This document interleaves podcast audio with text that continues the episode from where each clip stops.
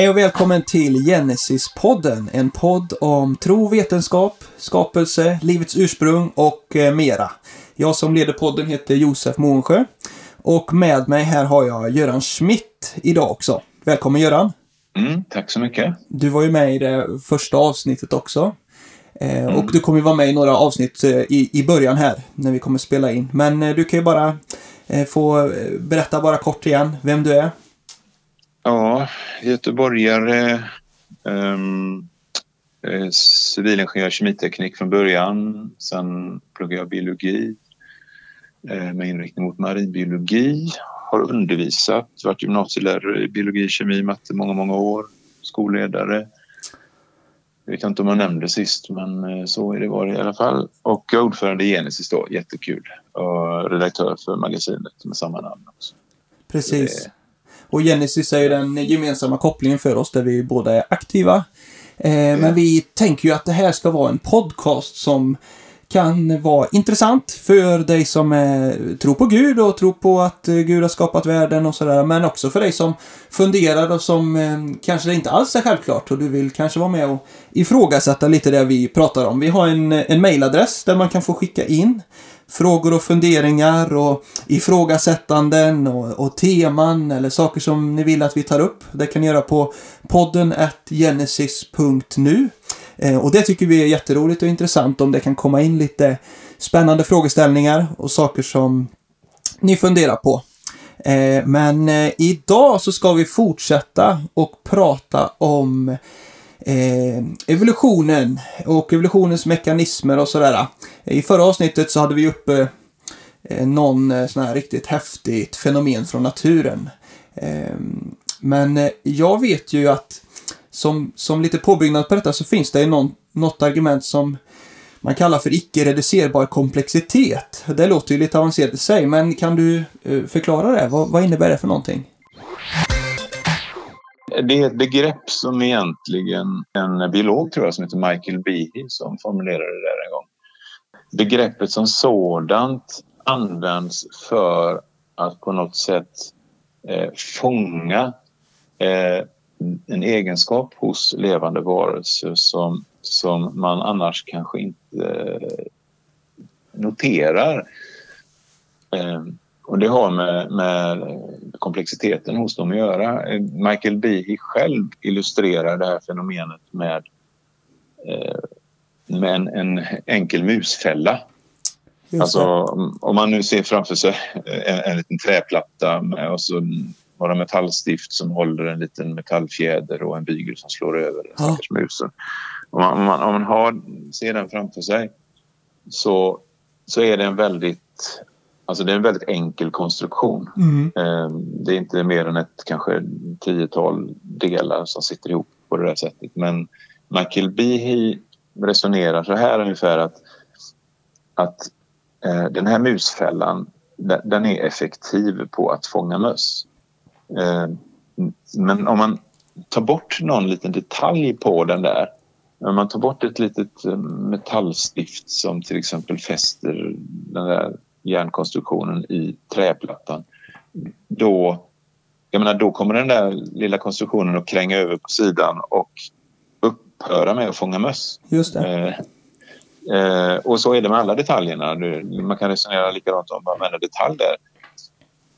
Och då mm. är det så här att Eh, han resonerar så här att det är inte tänkbart att, att uh, tänka sig ett scenario där bit för bit, alltså detalj för detalj fogas successivt samman till den här musfällan och att det under varje skede av den här monteringsprocessen att den då har en funktion. Eh, därför att eh, när alla delarna ligger bredvid varandra på bordet då har, då har det ingen funktion överhuvudtaget. Och inte heller en, när man successivt sätter på bit för bit så har det någon funktion heller. Det är först när alla bitarna är på plats, det är då som den här funktionen uppstår. Ja. Och det är det som han kallar då en, en, när någonting är icke-reducerbart. Det vill säga, tar man bort någonting då upphör funktionen bara pang bom. Ja, just det. Direkt. Precis. Den har Eh, ingen halvfunktion. Liksom, Nej, utan... och, och kopplingen han gör, alltså han är ju biolog Ja. och den kopplingen han gör det är alltså att han kopplar det här fenomenet och till naturen och säger så här att om man kan hitta strukturer i naturen mm. som är av samma karaktär, det vill säga att de är sammansatta av många olika delar som är arrangerade på ett visst bestämt sätt och det är just det arrangemanget av delarna som ger det dess eh, funktion Ja. då skulle man kunna resonera på samma sätt att en sån struktur i naturen skulle inte kunna ha uppkommit genom en gradvis, stegvis evolutionsprocess där varje steg har en funktion och som därför selekteras eller väljs ut av det naturliga urvalet och som sen i sin tur utgör grunden för nästa steg och så vidare. Därför att allt det där förutsätter hela tiden en funktion som successivt ökar. Så, så det är Mm, själva... Ja, Just det, principen och så här. Men då blir ju frågan då att eh, Ja, för, för jag tror vi hänger med på hur, det, hur själva Ja. grejen fungerar. Men är det, finns det då i naturen icke-reducerbara Ja. grejer som inte går att precis. liksom ja, men det, är ju förminska? det. Det, det, finns ju precis överallt. Ja. Jag, menar, man kan ta... Om vi tar ett eh, exempel eh, från... Alltså, som har med livet självt att göra. Ja, Så eh, det, det förutsätter att man vet lite grann om, om, om det här med DNA och sånt. Men, men mm.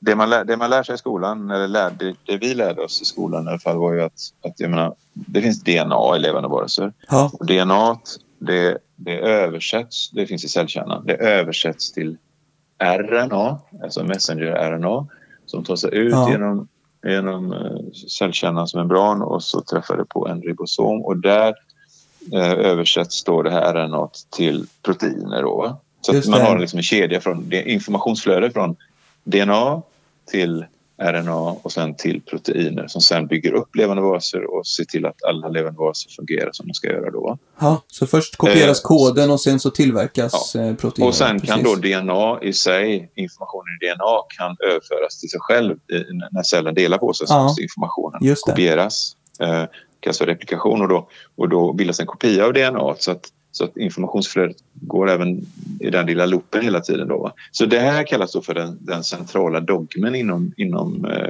genetiken, då, det vill säga att informationsflödet är sättet. Så fick vi lära oss. Men vi fick inte på något sätt, alltså vi fick inte den bilden problematiserad på Mm. något sätt.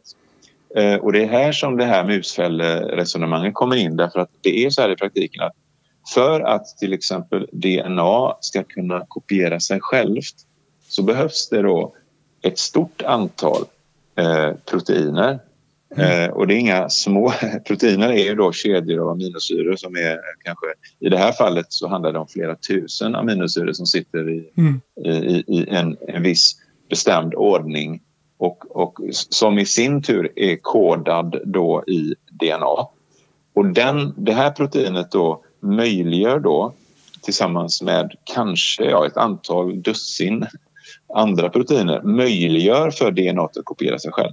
Ja, Så att eh, det betyder att, att det, DNA kodar för proteiner som behövs för att DNA ska kunna kopiera sig själv. Och sen är det likadant att när DNA ska, ska eh, informationen i DNA ska eh, överföras till RNA, ja då, det kallas då för, för transkription och den processen kräver över hundra väldigt, väldigt specifika enzymer och proteiner då för Ja. att det ska ske. Och likadant när sen det hela ska översättas till. Så man ser att, att här är en sån här hönan eller ägget problematik Mm.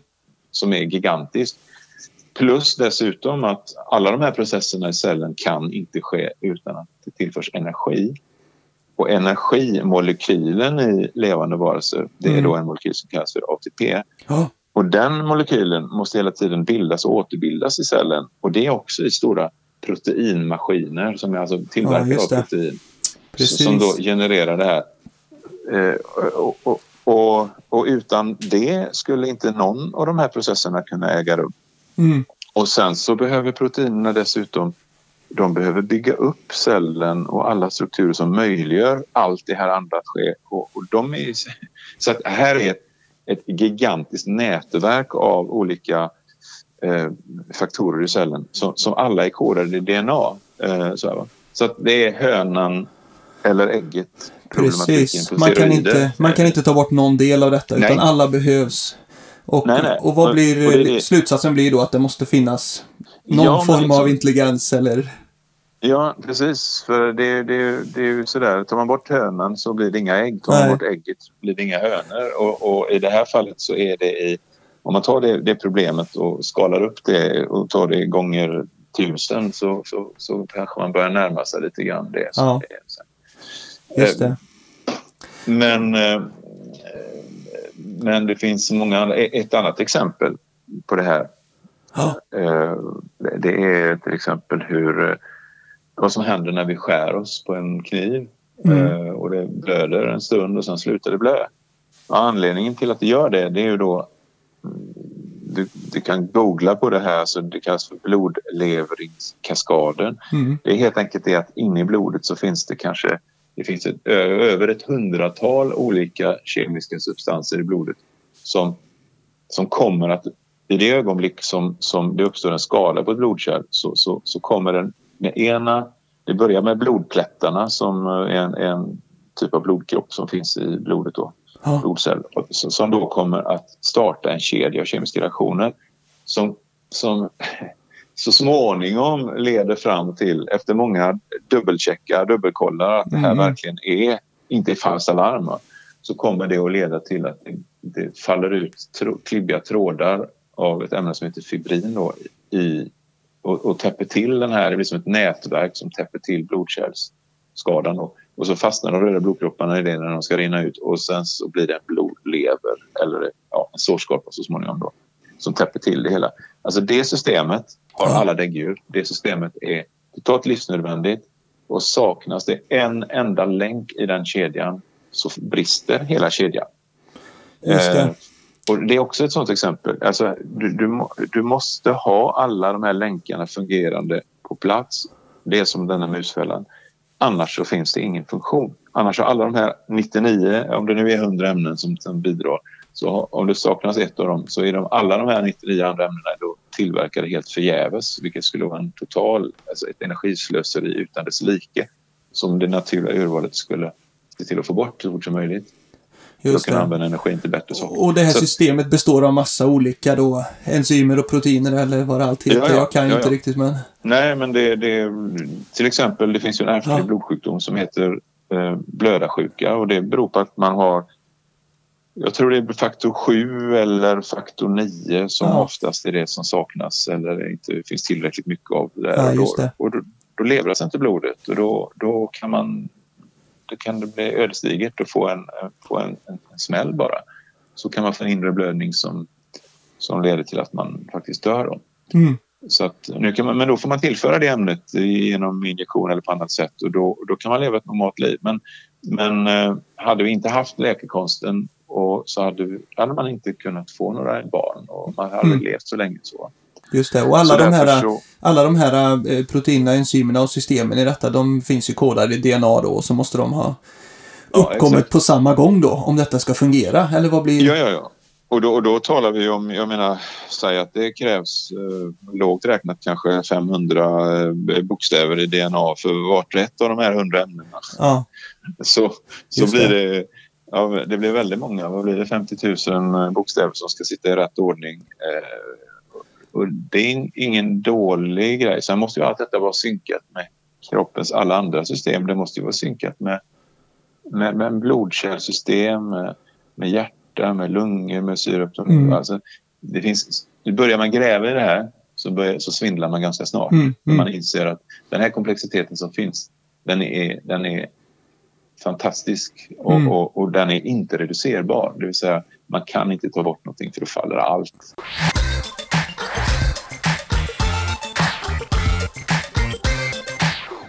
Vad blir gensvaret då? Om jag skulle vara en eh, evolutionsförespråkare så måste det finnas båda de här exemplen, både med blodlevring och med cellens eh, grundläggande mekanismer med kopiering och proteiner och så här. Hur, hur gensvarar man på detta? Vad blir det för... Ja, man letar för det första med ljus och lykta efter om det finns möjligtvis någon annanstans i naturen där man skulle kunna hitta ett något enklare system där det kanske inte är 100 utan kanske 90 faktorer bara. Ja, just det. Och skulle man hitta det, nu vet jag faktiskt inte om man har gjort det, men, men det här är själva strategin som man använder för att gå emot den här typen av argument. Mm. Ja, då skulle man säga att ja, eh, okej, okay, vi hittade ett system som är enklare. Alltså visar det att det här behöver inte vara så komplext utan då, då kan det ske en, evolution. Då. Ja, just det. Eh, det, det, skulle man kunna tänka. Men det viktigaste eh, tankesättet eller tankevanan som man har eh, när man har köpt evolutionskonceptet det, det är att man tänker så här att ja men vi finns ju och därför måste vi ha utvecklats. Eh, det vill säga det här systemet finns. Det, det är i sig ett bevis för att eh, naturen har kunnat skapa det på något sätt. Hur det gick till, det vet vi inte. Ja. Men det är, ett, det är, ett, faktum att det finns, alltså har det utvecklats. Ja, det. Man har redan bestämt sig för att evolutionen ja, funkar. I framtiden kommer vi säkert att förstå det här genom att fortsätta vår forskning. Så att det är... Eh, ja, just det. Det, är så, och det, det, det, visar att egentligen så är det inte evidensen som, som spelar så stor roll. För egentligen så handlar det mer om filosofi, vad man, vad man har valt för förklaringsmodell för världsbild.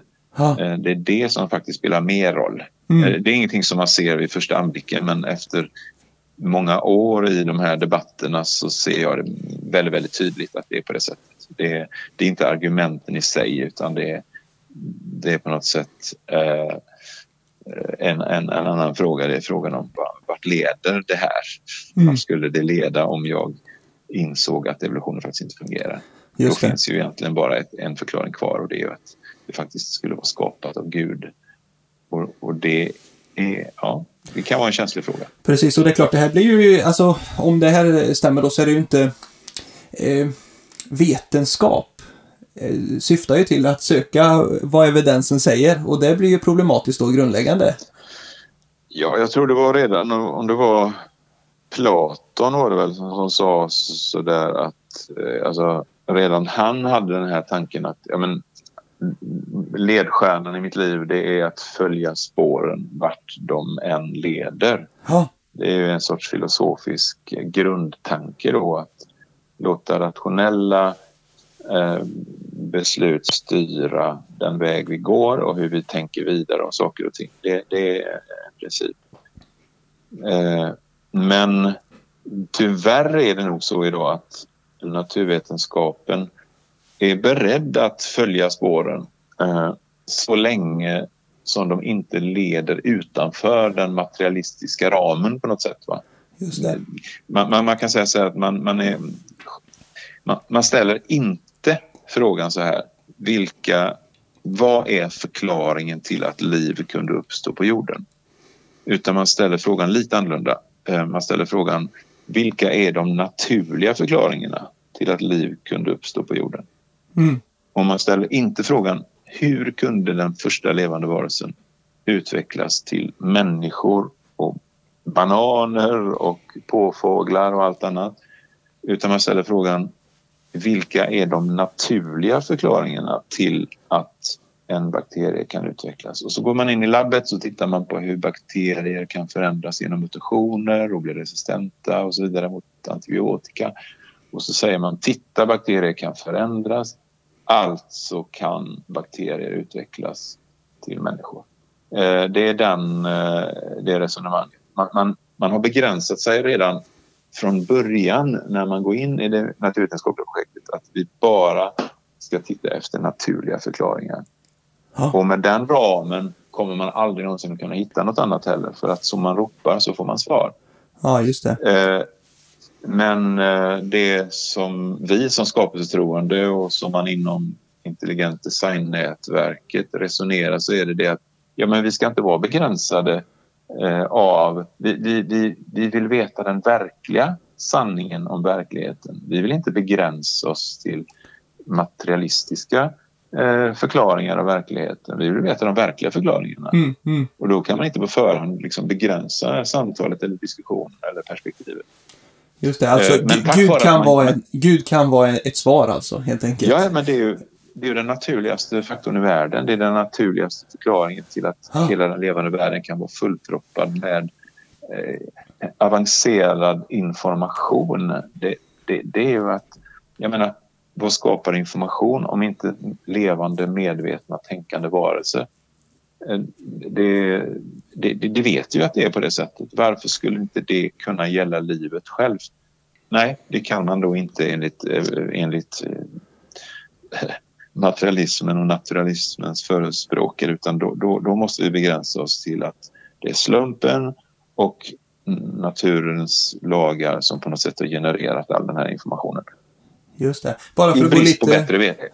Just ja, det. trots att man vet bättre egentligen. Ja, ja. Bara för att gå trots lite utanför då. Visst är det så att det finns ju vissa ja, men framstående forskare och vetenskapsmän som tänker att, att livet inte har uppstått på jorden utan att det har blivit implanterat från eh, aliens eller sådär. Visst, visst finns ja. det seriösa, stora forskare jo, som jo, tänker så? Ja, det gör man och det, det kan bli också mm, alltså man säger, vetenskapligt rumsrent att lyfta fram sådana teorier. Just det.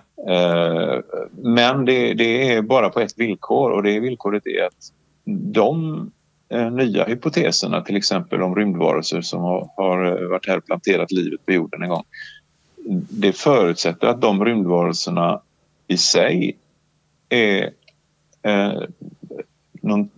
typ av organism som har utvecklats genom slumpmässiga processer och naturens ja. lagar. Alltså, de, de, de, alltså, de, de befinner sig inom ramen för, ja. för uh, materialismen. Precis, och man förklarar ju inte, man förklarar inte livets uppkomst ändå då, utan man bara flyttar problemet längre bort. Ja, Exakt, ja. man, skjuter det, man skickar ja. ut det i rymden istället. Men det är, mer, det är mer okej okay att tänka sig ibland då att, eh, att det skulle vara aliens som har planterat liv på jorden än att Gud skulle ha skapat det.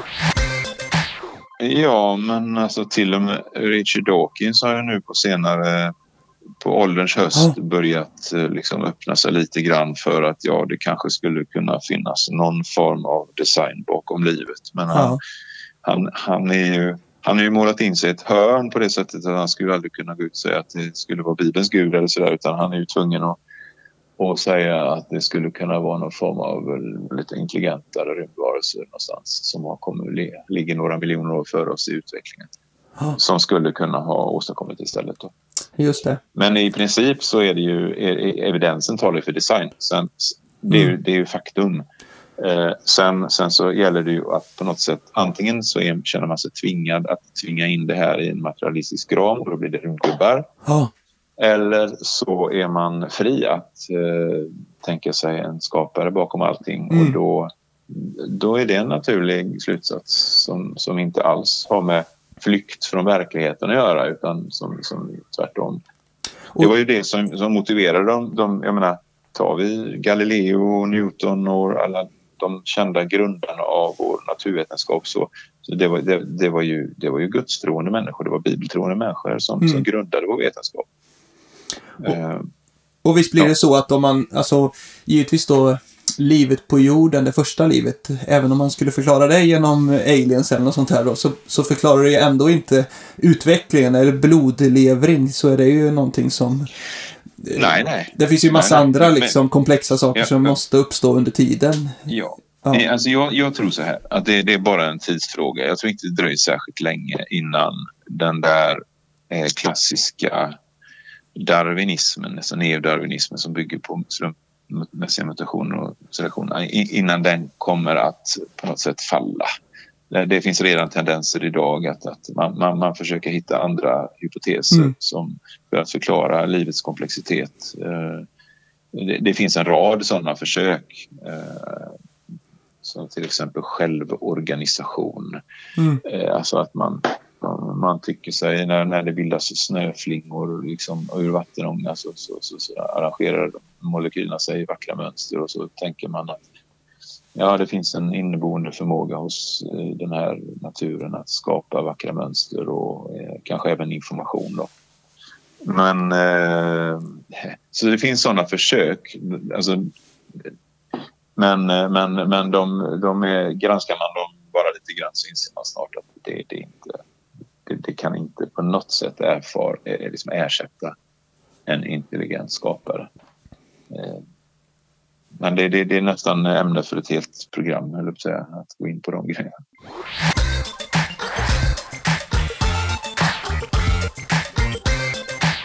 Det finns ju massor av komplexa, icke reducerbara saker då i naturen som eh, som naturvetenskapen behöver kunna förklara om det ska ske en gradvis evolution. Och det, det tycker Ja, inte du ja, att det det riktigt kan göra. Nej, Eller inte alltså alls. Det här, det, nej, inte, inte ett dugg. Jag menar, det, det, det här borde ju rimligen... eh, Liksom, både det här med den biologiska informationens ursprung Ja. och alla den här typen av strukturer. Det borde, det borde stå högst upp på, på alltså prioriterat som nummer ett på alla våra universitet att, att verkligen ta reda på hur är, är detta möjligt.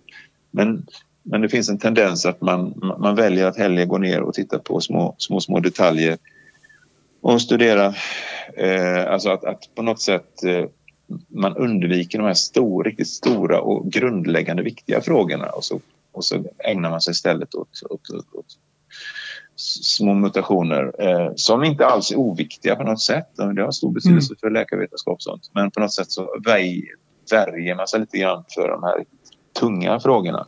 Just det. Därför att man anar någonstans där inne att, att det, här, det här är väldigt, väldigt svårt att, att förklara med hjälp av naturliga processer. Och det är inte för att man elak eller elak eller att man vill dölja saker eller mörka för, för utan det, det, det, det är vanlig psykologi. eh, Mm.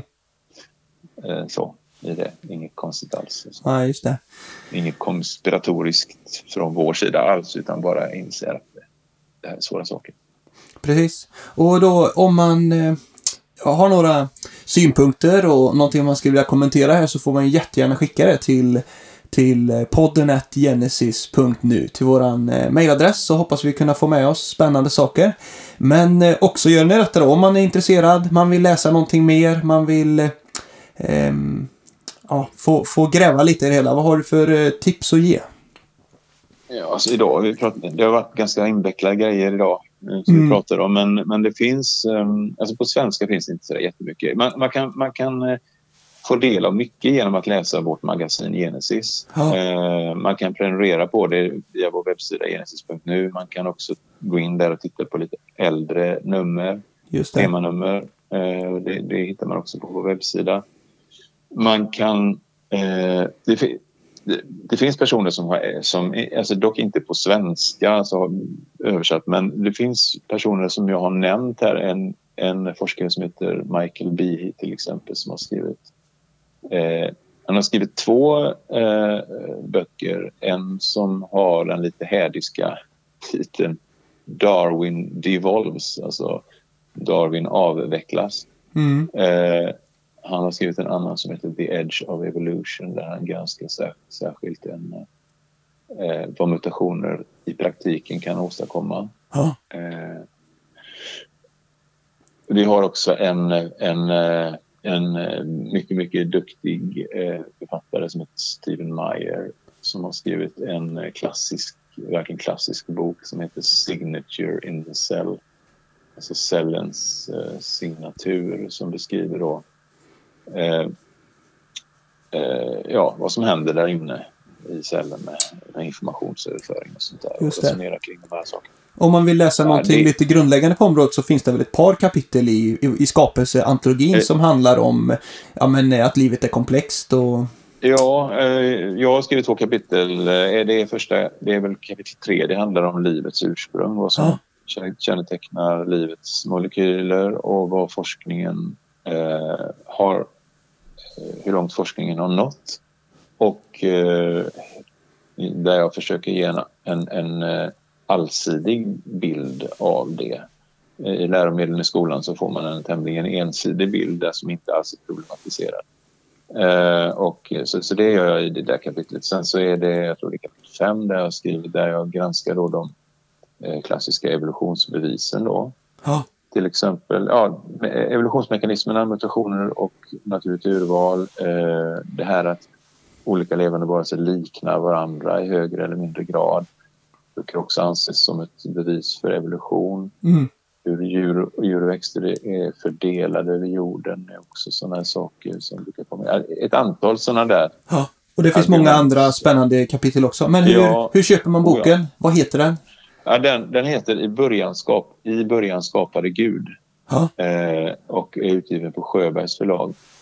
Eh, så går man in på Sjöbergs förlag så hittar man ju den direkt. Eh, går man in i en kristen bokhandel så hittar man ju den nog ganska säkert. Men det finns inte så många sådana kvar. Nej, men man precis. kan fråga efter den på biblioteket så köper biblioteket ja, in precis. den. Jag rekommenderar. Gå till biblioteket, be dem köpa ja. hem den. Och annars kan du köpa ja. den på Sjöbergs förlag eller på, på Genesis webbshop, vår egen. Kan ja, man också handla på. Ja, precis.